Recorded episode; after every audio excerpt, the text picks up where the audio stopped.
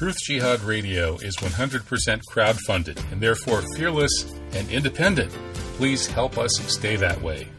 You can subscribe at my Substack, that's kevinbarrett.substack.com. Or you could send a one time PayPal donation to truthjihad at gmail.com. Welcome to the special live broadcast of Truth Jihad Radio. I'm Kevin Barrett, broadcasting live from Saidia, Morocco. If you want to help me keep broadcasting live every weekend, please, you support my Substack. You can go to kevinbarrett.substack.com.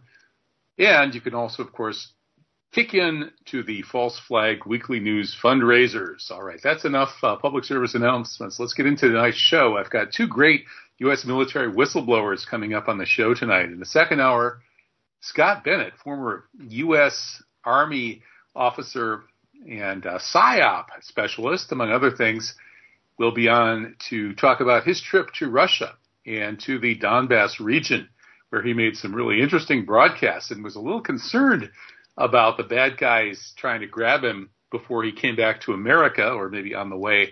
But last I heard, it looks like he managed to make it through customs immigration and whatever other checkpoints they've managed to put up. And he will continue to exercise what's left of his First Amendment rights from his home in California in the second hour of today's show. Scott Bennett is a U.S. Army Special Operations Officer, retired 11th Psychological Operations Battalion. So he should have something interesting to say about that trip to Russia. What's Russia really like? What's the Donbass really like? Moving into the first hour, Dr. Alan Sabrosky, former head of strategic studies at the U.S. Army War College, made headlines in the alternative media, such as they are, well, on places like InfoWars, by coming on my radio show in 2010 and saying that 9-11 was a Mossad operation, period. And since then, he's continued to tell the really hard truths, the red pill truths, grabbing the third rail on a number of issues. And he's back to do that tonight, talking about the extermination of Gaza. What's that all about? Where's it going? What's the strategic equation really like? We were originally told back in early October that Israel couldn't possibly lose, and now it's been two and a half months They've done a real good job of blowing up houses, apartment blocks, hospitals, schools, things like that, killing lots and lots of women and children, but they've had very little military success against Hamas and the other resistance groups. So let's talk to a master strategist and find out where, where he thinks that's going. I think we have him on the line right now. Dr. Alan Sabrosky, is that you? Well, I see his icon. Dr. Alan Sabrosky, is that your icon? Hello, Alan. Come in, Alan. Well, I see his icon, but I uh, I don't hear his voice. I know he, I think he was he was trying to call me. I think he here. Let me let me go to his Skype account and tell him, uh, Alan, you need to uh, uh, get on the group call on the group call from Mr. Rowe and Revolution Radio. And uh, hopefully, I think he, he might have screwed it up by trying to call my Skype handle erroneously. And Te- he is technically on the call. His he's on the call, so we just yeah. can't hear him. Oh well, let me. Uh, he doesn't figure out how to get his voice heard here pretty quick. I guess I could supply supply his uh, phone number. I do have a backup phone for Alan Sabrosky, and I will uh, pop that into the chat window here, and uh, hopefully we'll find a way to get him up one way or another. It doesn't, it doesn't appear that he's got on hold or muted or anything, but let me try double ringing him from the server. Oh, okay. We're going to try calling Alan Sabrosky another way. We do have a long history of weird technical difficulties showing up when Alan Sabrosky comes on various broadcasts. Uh, that's one aspect of him being the most censored man in America. That was the headline of a story I wrote about him a while back. And if you go to that story now at the Unz Review, you'll see that all of the videos that I posted then just a couple of years ago have all been taken down and the account holders have all been nuked and deplatformed. proving the point that he is indeed the most censored man in America. You can't even put up his videos before they get nuked. But uh, we'll try to find a way to bring him on here. Uh, one way or another. Sometimes you have to go to the, the backup channel. Yeah, so well, sometimes Skype gets weird. So what I've done is I've removed him from the call, and now we're re-adding him. Hopefully, it'll re-ring his side, and he'll be able to pick up. Okay, here we go. Ring number two. Uh, our second attempt to get Dr. Alan Sabrosky on the line. Seems like Skype has gotten a little squirrely since Bill Gates took it over. yeah, Gates I've seen this issue before. It, I don't know what the internals are going on, but it shows him technically on the call, but then the server sort of doesn't see him. I, I don't I don't know why that's doing it that way, but we'll see if we can get him back on. Okay. Okay. Can you hear me now? He's on now. Hey, we got you, Alan. That's you. Welcome. Okay. Hey, thanks, Mr. Rowe. Appreciate it. No problem. All right. Okay. Yeah, we've got a, a hardworking technical guy in the studio here uh, helping out with the show. Mr. Rowe's been doing this for years, and I really appreciate all of his his help with that. Um, I wouldn't be able to do the show, or at least certainly not the same kind of show without him. So, hey, uh, Alan, welcome, and you can turn off your video camera. You are you're you're looking uh, in fine fettle, but it's wasted yeah, on the radio audience. Here. Like that old song, "Video Killed the Radio Got Star." That. Okay. Okay, we're back on the radio. No video. Hey, welcome, Alan. How you doing? Here, are you there? Yeah, yeah. Okay, good enough. Uh, two quick things. I never knew you were a cat person. Say hello to your friend. Okay, uh, Muse and, the cat is downstairs and, right now. and please, please give my regards to Scott when when he's on the show. Okay, will do. Yeah, you you and Scott are you know two of my favorite uh, ex-military people, right? I mean, I, I uh, have, have known various people who've served in the military over the years, and a lot more since I got into 9/11 Truth. And uh, and you you guys are, are stand-up guys. You know, if we had more guys in the military like you, I don't think we would have reached this point. Well, I think we ha- we think we had a lot more like us uh, 50 or 60 years ago, but that's a long time. And this uh, this process of uh, making the military woke has also been in, in progress a very long time not not pleasant. Yeah, how, how do they think they're going to get those folks who are kind of the, the bread and butter of the U.S. military down through the years has been, you know, kind of heartland people and Southerners, uh, people who are culturally conservative, and that, you know, that's that's the audience of the recruiting commercials. And now they're feeding them recruiting commercials of, you know, guys in women's dresses mincing around talking about how uh, the army has helped them be everything they can be, and, I just don't see that yeah, working. What do you, you know? But, but, you know, this this is really important because um, the senior officers, you know, the three and four stars at the top of the ladder, uh, have long ago made the choice that they were going to adapt to what they saw as the wave of the future. And I think the entire Joint Chiefs of Staff, including the Marine Corps, is now the leadership is now talking diversity, equity, and inclusion. Uh, no question at all about that from, in terms of their perspective. Important to understand that that the that the people who enter the service, both officers and enlisted, have been exposed as their parents have been exposed to the same type of left-wing indoctrination as their civilian counterparts who don't go into the military. Most officers in all of the services come from ROTC or from similar college programs. Except for a few courses in military science, they get precisely the same thing as their civilian counterparts do. So they'll have a little more of a predisposition to to go in the service than their their civilian friends who didn't go in the service, but not much. So they're already on board. Um, the enlisted people, same thing.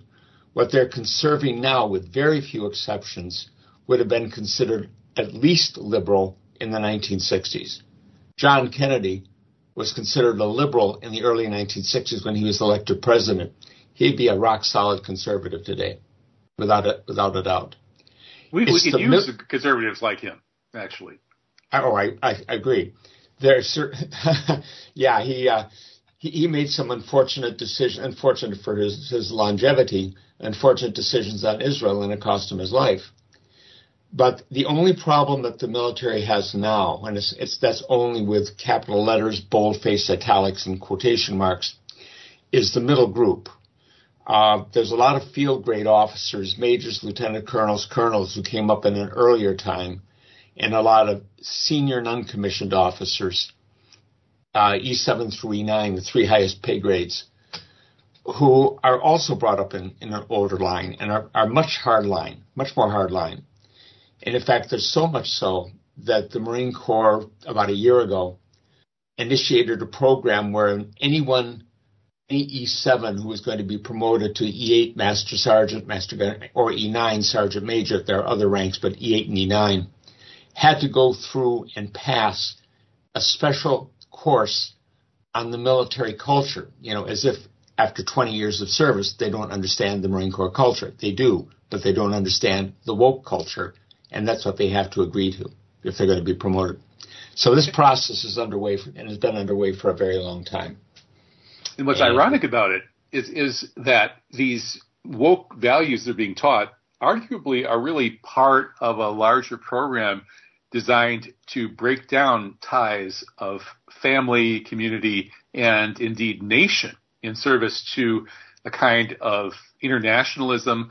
Uh, Peter Meyer's new book on the cosmopolitan empire, I'll be talking to him on a show within a couple of weeks, argues that there's this line of in the history of ideas from the uh, foundation of the Illuminati uh, through Trotsky, and that these people have this vision of a one world government with no religion, uh, no family ties, and certainly no nations.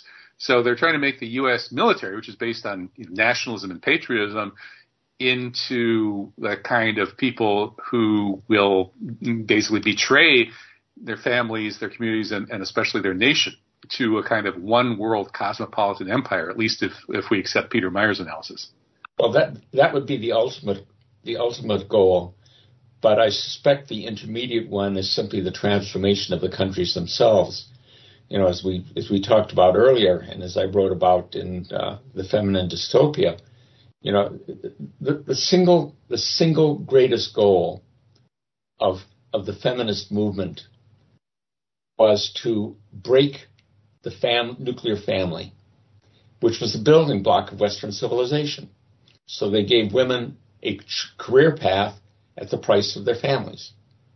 And that's pretty much what's happened. The, the divorce rate has escalated tremendously, and we can see the consequences of a family breakdown. But that, that's essentially, you had to break the family unit as a building block of, of the civilization and as of the country before you could really break the country. And they've done so very well. Right. And yeah, I, I, I think uh, that that theory that this is, you know, Adam Weishaupt, the uh, Illuminist who had this vision of uh, a world with basically everybody is everybody's brother and sister. They're no longer families, no longer nations, no longer religions.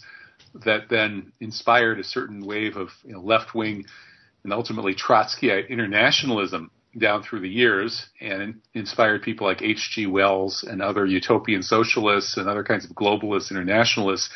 That that's all required a really vicious war on the very kinds of institutions that make us human and on our human nature. And I, I really can, you know, I, I can sense that from after leaving the United States, where this woke culture is so powerful, coming here to Morocco, where it isn't. I mean, it's nobody here takes that seriously at all.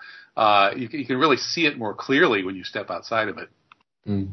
I've been told that by several other people. That, uh, unless you get into some of the Western European countries, but and it's not only the United States military. You know, the uh, the thing that that strikes me so forcefully, you know, having been to both both Britain and Scotland, well, both the United Kingdom and Ireland in in the past, is how much they have already changed under the same type of a of an open borders forced migration policy in, in most of the countries there that we're just beginning to experience in the last few years over here you know, uh, Britain has a, has a Hindu prime minister, a Muslim as apologies, but a Muslim as the mayor of London. Uh, they have a, yeah, they, they just have, kidding. They, actually, that he's not my kind of Muslim. Yeah, I, I, I understand that. I understand that very much. Uh, a Muslim, I think a Pakistani, as First Minister of Scotland, whose opening address to the, the Scottish Parliament was to condemn the, the persistence of whites in the government up there in Scotland. Uh, Ireland has a homosexual Hindu as its prime minister. And when an Algerian national stabbed but didn't kill three children and two women in a schoolyard a couple of weeks ago, and some of the young Irish rioted, the prime minister sent the army against them, the Irish army against them, and the army obeyed. This from Catholic Ireland, where both the Catholic Church and the IRA were, were mum, said nothing about it. So it's this this is very widespread, and I uh, in that uh, in one of the one of the two articles I'm finally working on now that my shoulder is healed enough that I'm able to able to write, which I wasn't able to do for about four months, except you know tap one finger out little posts or something like that. Uh, I liken Western civilization, you know, to the Titanic after it struck the iceberg. It's down by the head. It's not yet sunk, but it's going. I mean, it's going. And I can't imagine that it can be saved in anything approaching its current structure and form. The, the question for me, and it's a question I, I try and address in the second article, um, is how much can be saved and how do we go about doing it? Now, I don't know if in Morocco you are interested in saving Western civilization. Um, well, well, well particularly, it, particularly given the exchange of messages we have this morning, how many cousins do you have in Morocco, by the way? Well, cousins are defined a little differently in Morocco. You have the, the Ibn Am and the Bint Am, the your brother's daughters versus the Ibn Halana, Bint hal, your your mother's sons and daughters, and so on and so forth. So there's a slightly different kinship system. And it's interesting, by the way, Alan, that, that, anthropologists, whenever they go to look at some new culture, the very first thing they do is they write down all those kinship terms. It's the first thing you need to understand a culture because all human cultures are built on kinship affiliation, that extended family, and then that, then there's the fictitious extended family of tribe or nation. That's that's human nature right there. But in any case, yeah, I mean, as, as I, I, I'm here in Morocco in part because I kind of gave up on Western civilization, yeah. Yeah. such as it is. You know, as Gandhi said, it would be a good idea. Um, but if it got saved, you know, if, if the United States could get back to its Enlightenment roots and express the good side of those Enlightenment roots, I would be cheering for it. I would even help well, it get I back think, there if I I think it's possible for it to do so, but not with all of the states that it currently has. I think that basically the West Coast states, the Pacific Coast states, New England, New York, New Jersey are hopeless. And we, you can't, you can't build a, or rebuild a stable society and a, a, sane society when you have so many populous states associated with it that are effectively collectively insane. I don't think there is any other term to call it. They are collectively insane. Uh, you know, they're not the uh, the drooling, dribbling hand, dragging hands on the on the floor insane. You know, they look and act most of the time normal unless they're having a demonstration, a riot, or uh, African Americans are. But wait, wait, wait. I mean, some of their demonstrations are actually signs of sanity, such as the demonstrations to stop the genocide in Gaza. And I'm surprised that those are actually mostly left wing demonstrations, while oh, no, the right wing in America is insane. The right wing in America believes that uh, that Hamas is is raping and beheading babies and then putting them in ovens and stuff. I mean, don't you think those left wing demonstrations for Gaza are actually signs that, in certain respects, the left in America is saner than the right?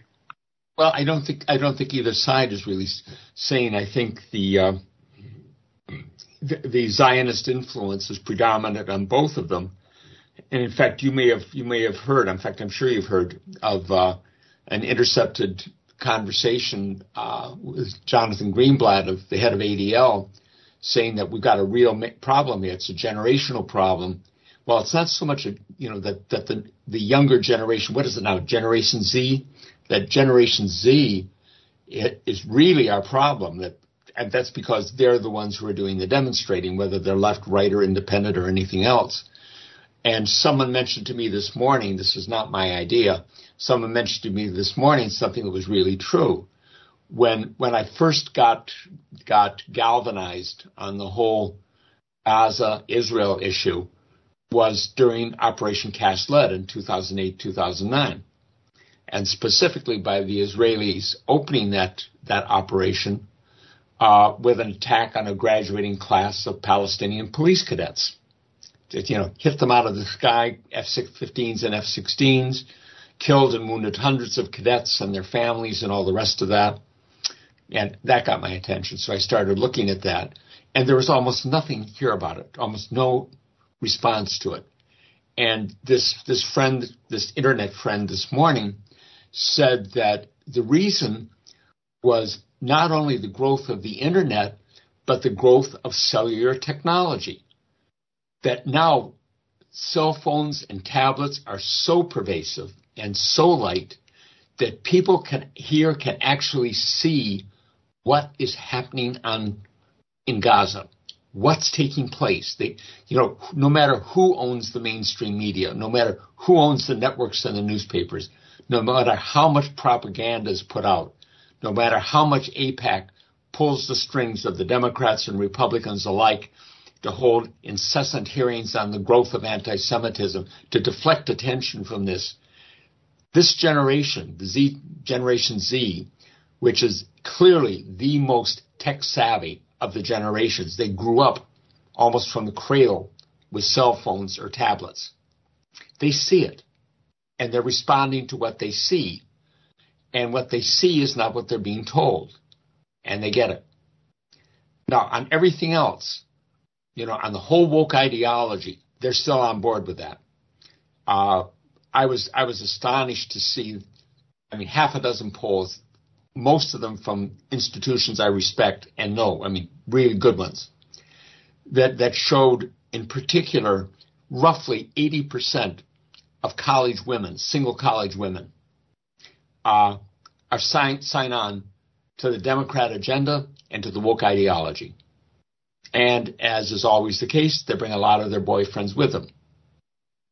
Uh, that's deadly. That is absolutely deadly, particularly since women are now about 60, 65% of college students and roughly half or more than half of all faculties. Look at the female presidents of the Ivy League schools who've been testifying before the House. Look at the number of women in it from Harvard, from Penn. They're running the place.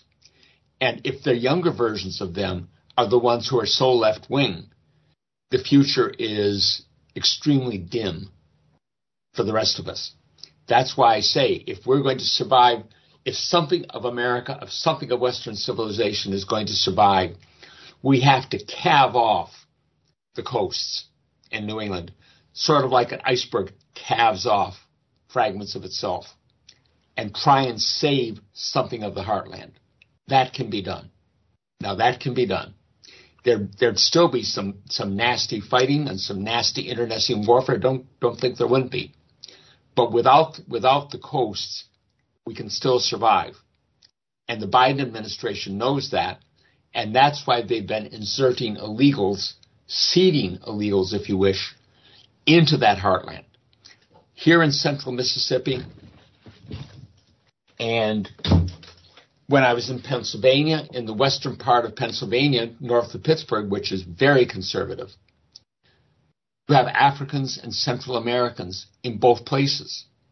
Nice cars, nice clothes, uh, baskets in the in the Walmart filled with goods, paying in cash for them.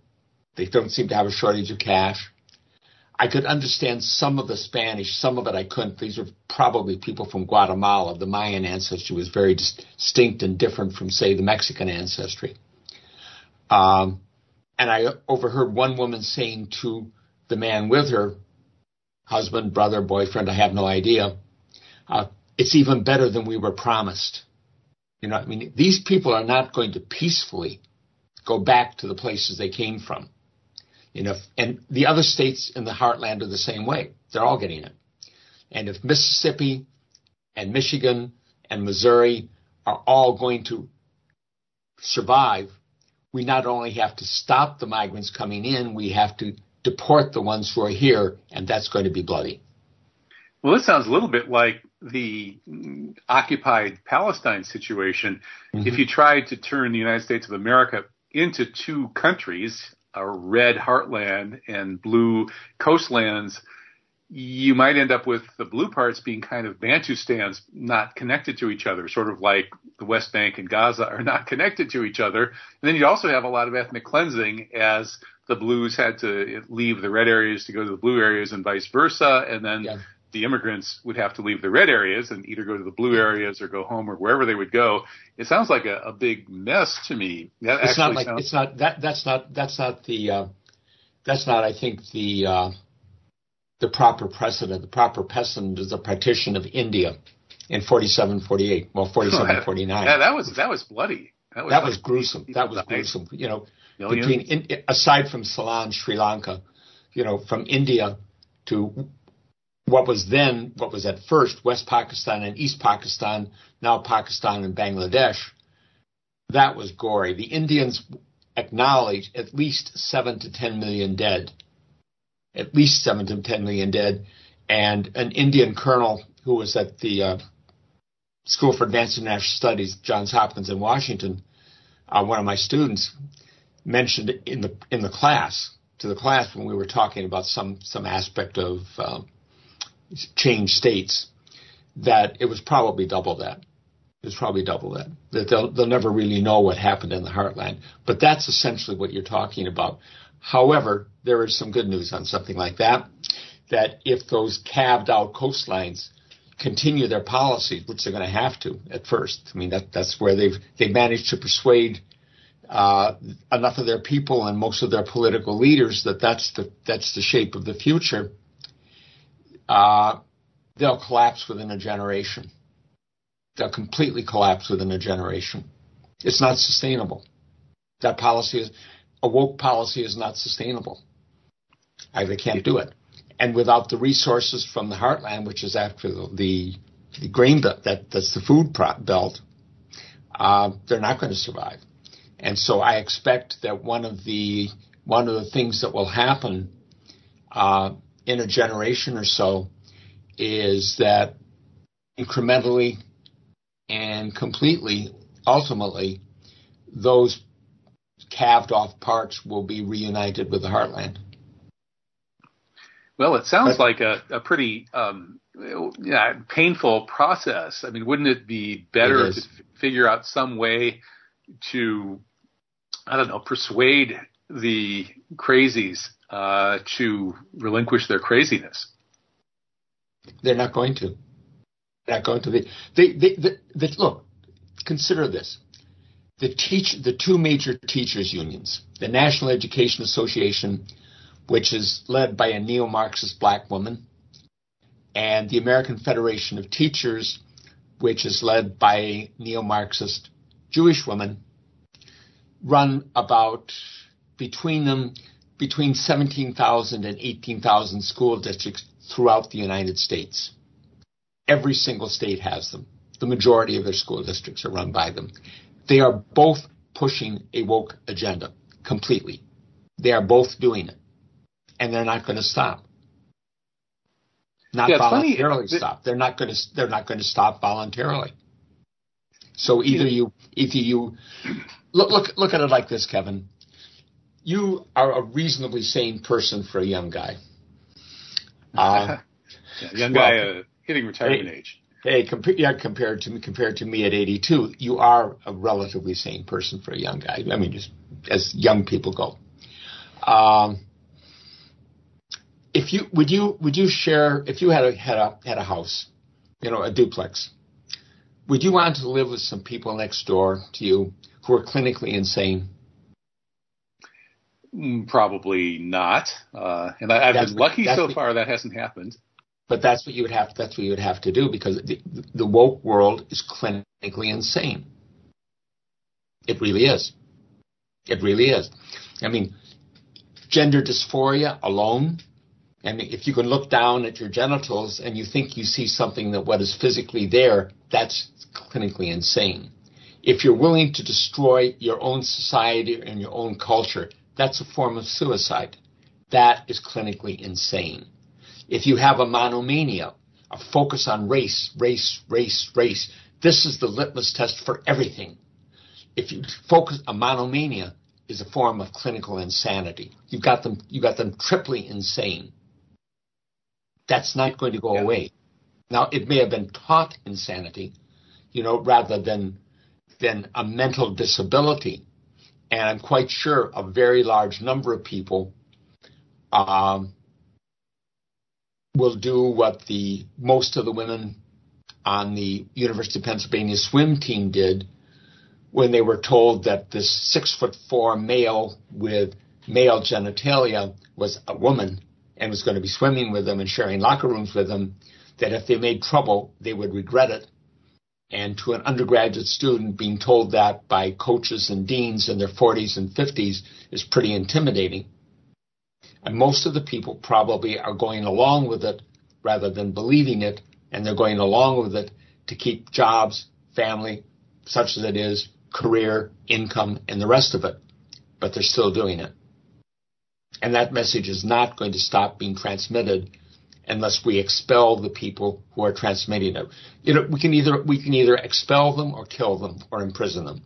I don't want to have them killed. I don't want to imprison imprisoning them is expensive. And so the only choice, only sensible choice left is to expel them. Or live or live with them and, and understand that the insanity will only become worse. Well, what I did was I just expelled myself and went to a place where people are slightly saner. Uh, but that, that's escape. I. I, I, I, I, but there's, I saw a video about, uh, oh, it must have been two months ago, and I can't remember where I ran into it it was I, I pay attention and use and listen to a lot of foreign news programs. You know, so I've got a, a fair amount of German, French, and Spanish. Uh, I understand it better than I speak it, uh, but I can listen to these in the background. And there was a German news network, um, a reporter from it in Paraguay, and he was interviewing a young German family. Um, man, his wife, two children. I never saw the children, uh, so I don't know if they're boys or girls or both. Uh, but they had emigrated from Germany to Paraguay because, said the German man, the young man who was there, there are many towns here that are just like Germany, where there are Germans everywhere. And now that that's not unusual in the southern cone of South America. There's been a large number of German, Irish, and Italian immigrants to Uruguay, Paraguay, Argentina, and Chile. Not so many Italian to to Paraguay and Chile, but more to Uruguay and, and Argentina, but still a lot of immigrants since the 19th century. This has been an ongoing process. So in their case, that was they were looking at it as a refuge, but a refuge is, is refuge is fine if your own country is ruined, and Germany, of course, is completely ruined. Uh, but for the United States, given the amount of power it has and the amount of power a united woke states would have, you can't escape it. It can get to you. It will get to you. There is no escaping that. It will get to Morocco. If, if yeah, West, well, they've been Western trying. Europe, I mean, they've if Western trying. Europe and the United States goes woke, you know, your own your, your best hope, if you're an optimist, is that Russia's able to organize Eastern Europe as a counterweight, and your best hope, is if you're a pessimist, is that China does.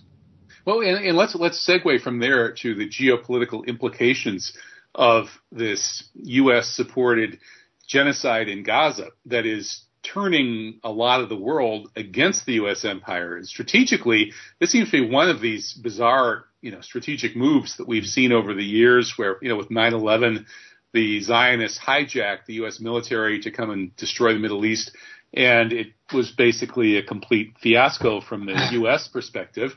But I guess it did okay for the Zionists. And then this war in Ukraine, likewise, is going badly and looks like it's going to end badly for the empire uh, another waste of money and a counterproductive effort. And then supporting this genocide in Gaza is just making the U.S. Uh, lose what little soft power it ever had, turning the whole Arab and Muslim worlds on the side of Russia, China, Iran. And so it, it occurs to me that the outcome of this is likely to be pretty bad for the people who are trying to keep the U.S. unipolar empire going uh, what, what's your take on where the, the Gaza war is headed and the implications for geopolitics? Um, I think, well, first of all, I don't think it's genocide. I mean, it's it's, it's a massacre and it's slaughter of unarmed people, but uh, even given the casualties, I, I had gotten in a, in a discussion with Scott Bennett about this uh, on the air, I guess about a month ago, and he said, you know, it, it's not, it's it's worse than saying I, I saw two people and I genocided them both. We we abuse the term. We mean mass murder, and it is mass murder. It is slaughter. There's no question at all about that. But no, no, no. Wait. The, the international law definition of gen- genocide is an attempt to destroy a people through making oh, their it, conditions unlivable. I don't, think they, I don't think I don't think the Israelis intend to destroy it at all in the sense of killing them. And one of the reasons that yeah, but that that, that's not the oh, definition no, of genocide. No. One, one of the reasons one of the reasons the operation is taking so long is that the Israelis have an opportunity at long last to ethnically cleanse what they consider to be the territory of Eretz Israel of Palestinians specifically, and probably the Arab citizens of Israel itself. Right, but, if that isn't genocide, I mean, you know, according to Francis Boyle, what's been going on for 75 years in occupied Palestine qualifies as genocide. Every single day, acts of genocide are committed. Genocide does not mean necessarily killing the victim population.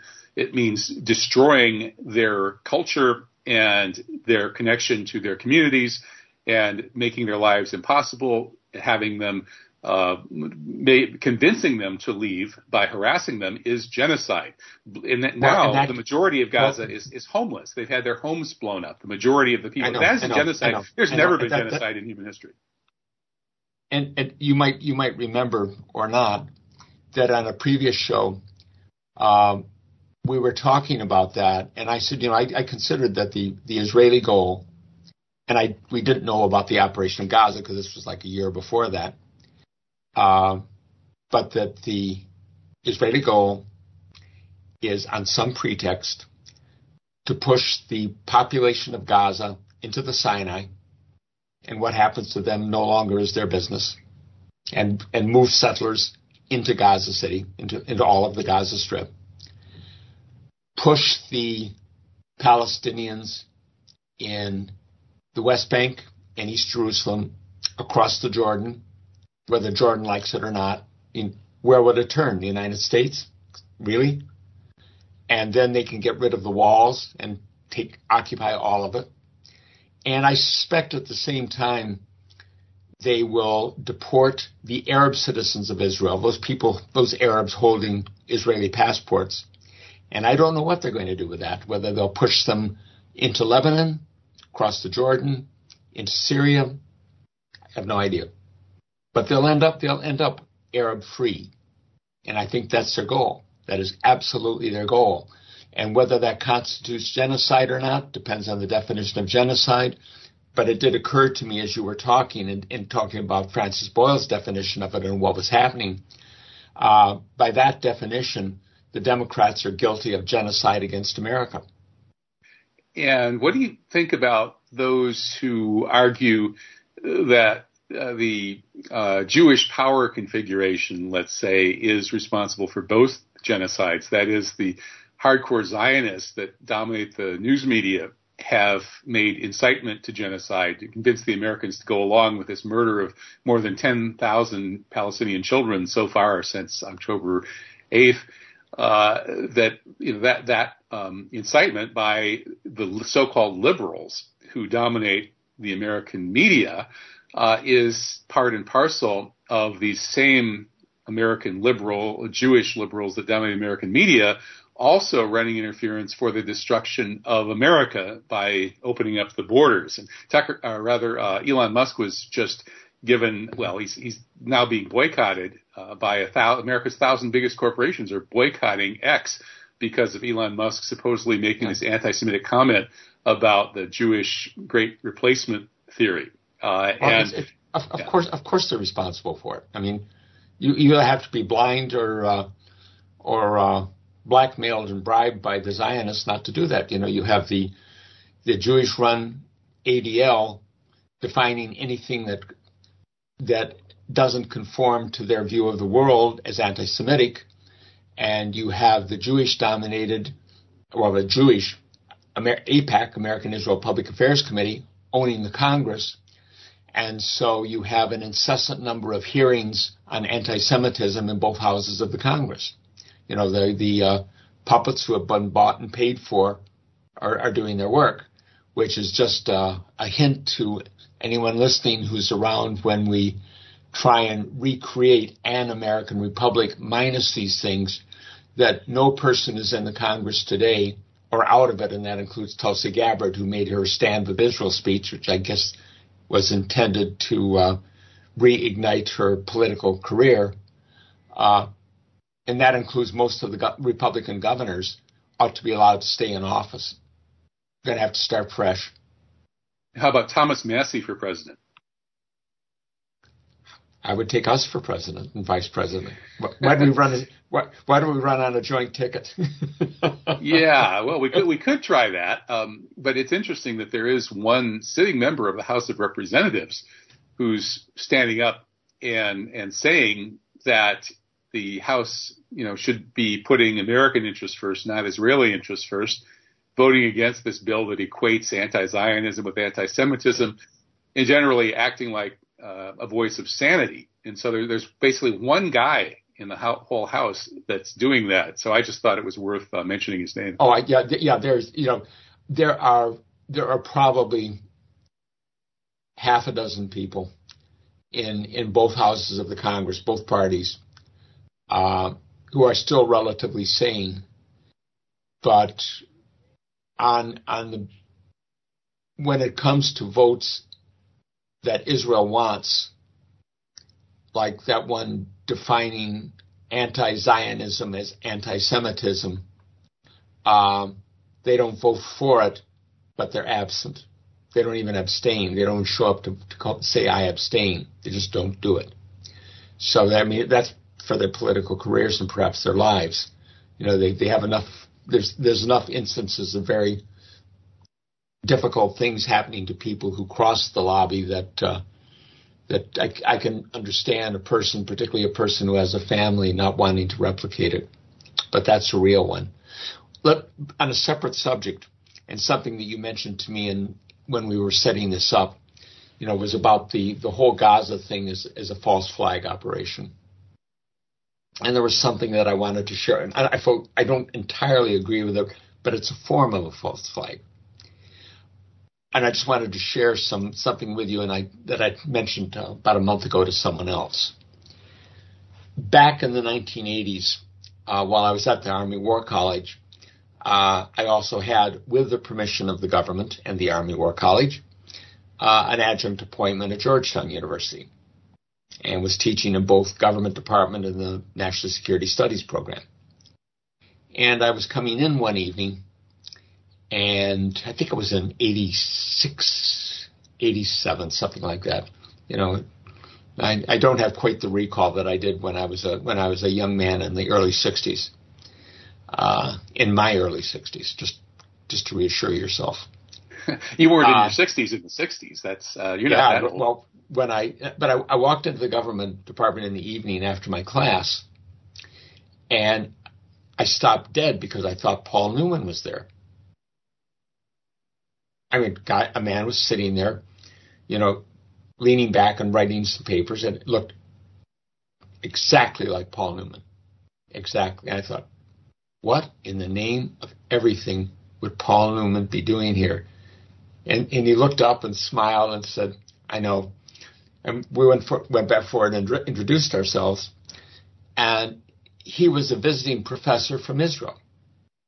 Uh, the government department at that time every year would bring a professor in from some foreign country. And the year before it had been someone from uh, I no longer remember some some country in Asia. Uh, but he was the end of this year. It was from Israel, and uh, we introduced each other. He said, "Oh yes," and he said, "I've heard your name." I didn't know where uh, because I wasn't involved in any of the things that uh, that you're involved in now, or that uh, we're both involved in now. I don't even think that anyone was involved in it. No internet. Uh, and we talked for a few minutes. And, uh, went out together and had a drink together and continued our talking, and then for about half an hour, and then went our respective ways. He was um, full-time professor at an Israeli university. He was a colonel in the IDF in the reserves. That's most of the Israeli military is in the reserves. It's not, you know, it's like the Swiss, a little bit halfway between the Swiss and us, but most of the troops that they have are reservists, but they different type of reservists than ours. And one of the comments that he made, we were talking about different things, and he said, you know, he said, this is, remember, the late 1980s. We have infiltrated every Arab government and every Arab organization, every single one, using Sephardic Jews who come from every country in the Middle East and North Africa, who grew up in those countries, who speak Arabic with a local accent, who are physically Semitic and therefore can pass very clearly as whatever the country they're supposed to be from. That was in the 1980s. I don't, and I don't believe that their presence has diminished over 35 years.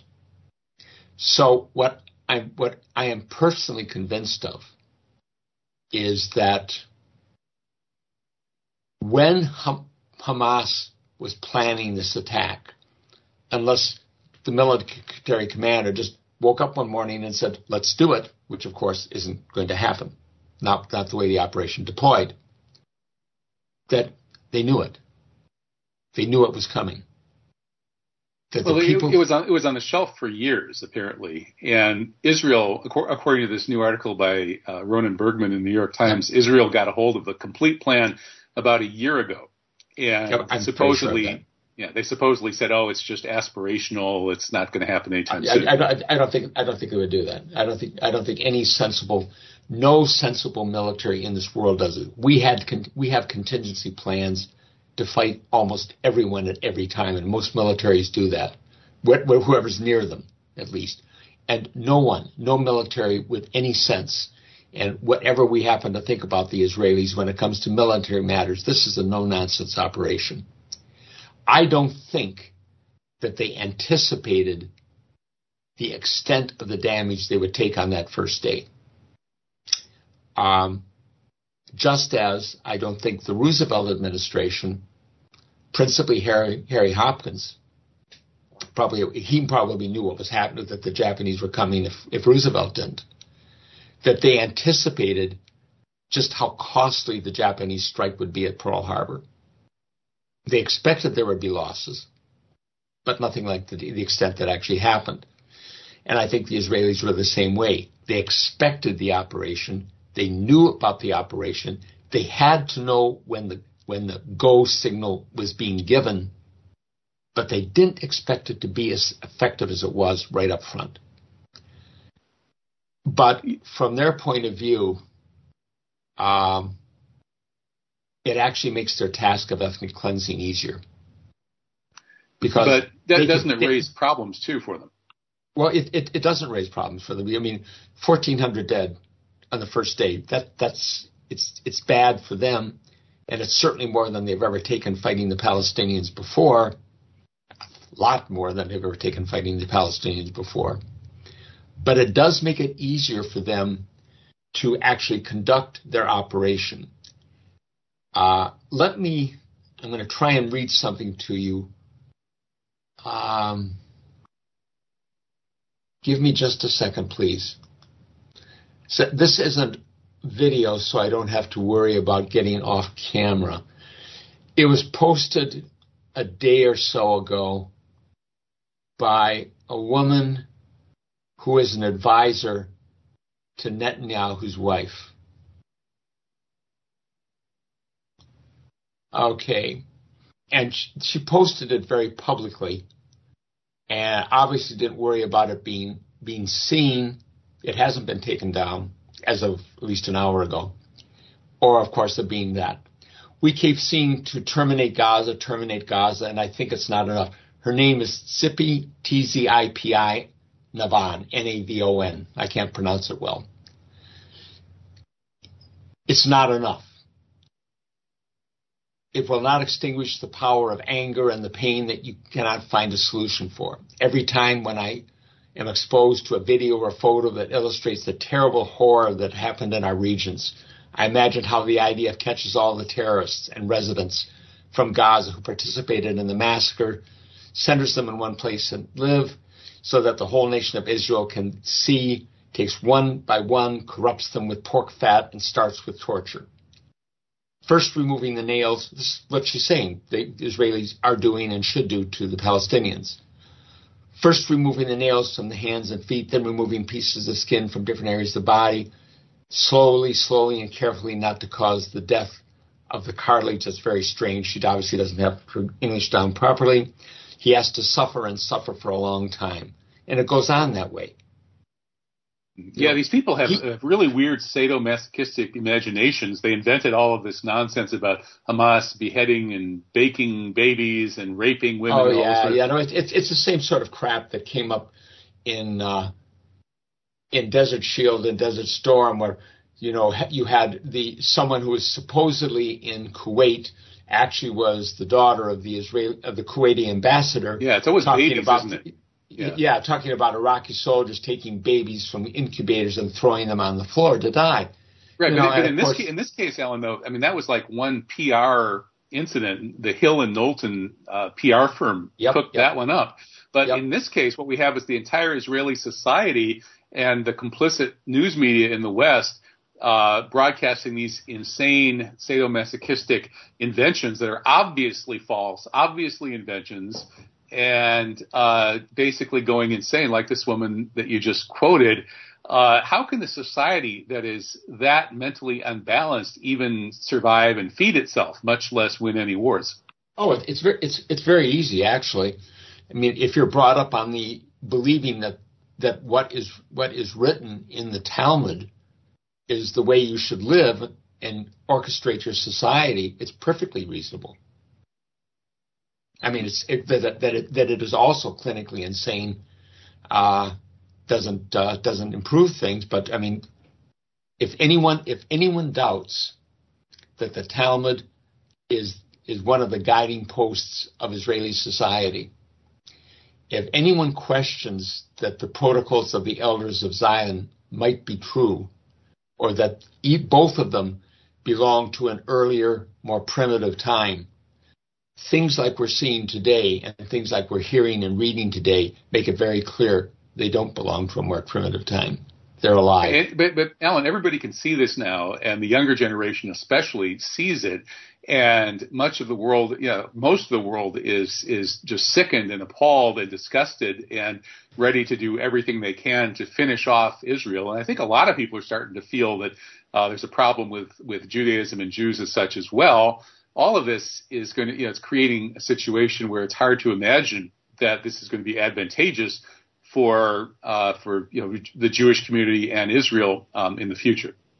Well, I think that that could be true, but one of the things that's going to be countering this um, is such complete ownership of the mainstream media and the Congress means that th- those people who aren't Generation Z will be getting most of their information from those sources.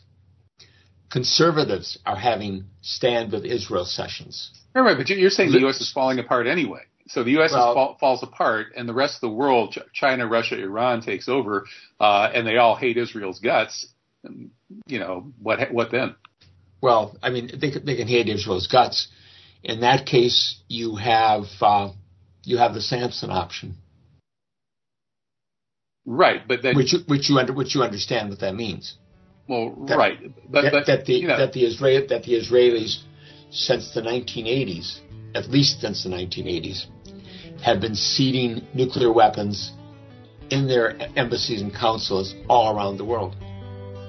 Okay, and we're going to have to leave it there. That's a pretty somber place to leave it, but the music is playing in the background. So it's time to go. Unfortunately, I could talk with Alan Sabrosky for hours. Well, thank you so much, Alan. It's great to have you back and your health improving. That's fantastic news. Looking forward to your next article. Thank you very much, and uh, best of luck to you, and best of luck to Scott. Okay. Take care. Bye bye. Bye. That's Alan Sabrosky back in the next hour with Scott Bennett here on Truth Jihad Radio, truthjihad.com. Stick around.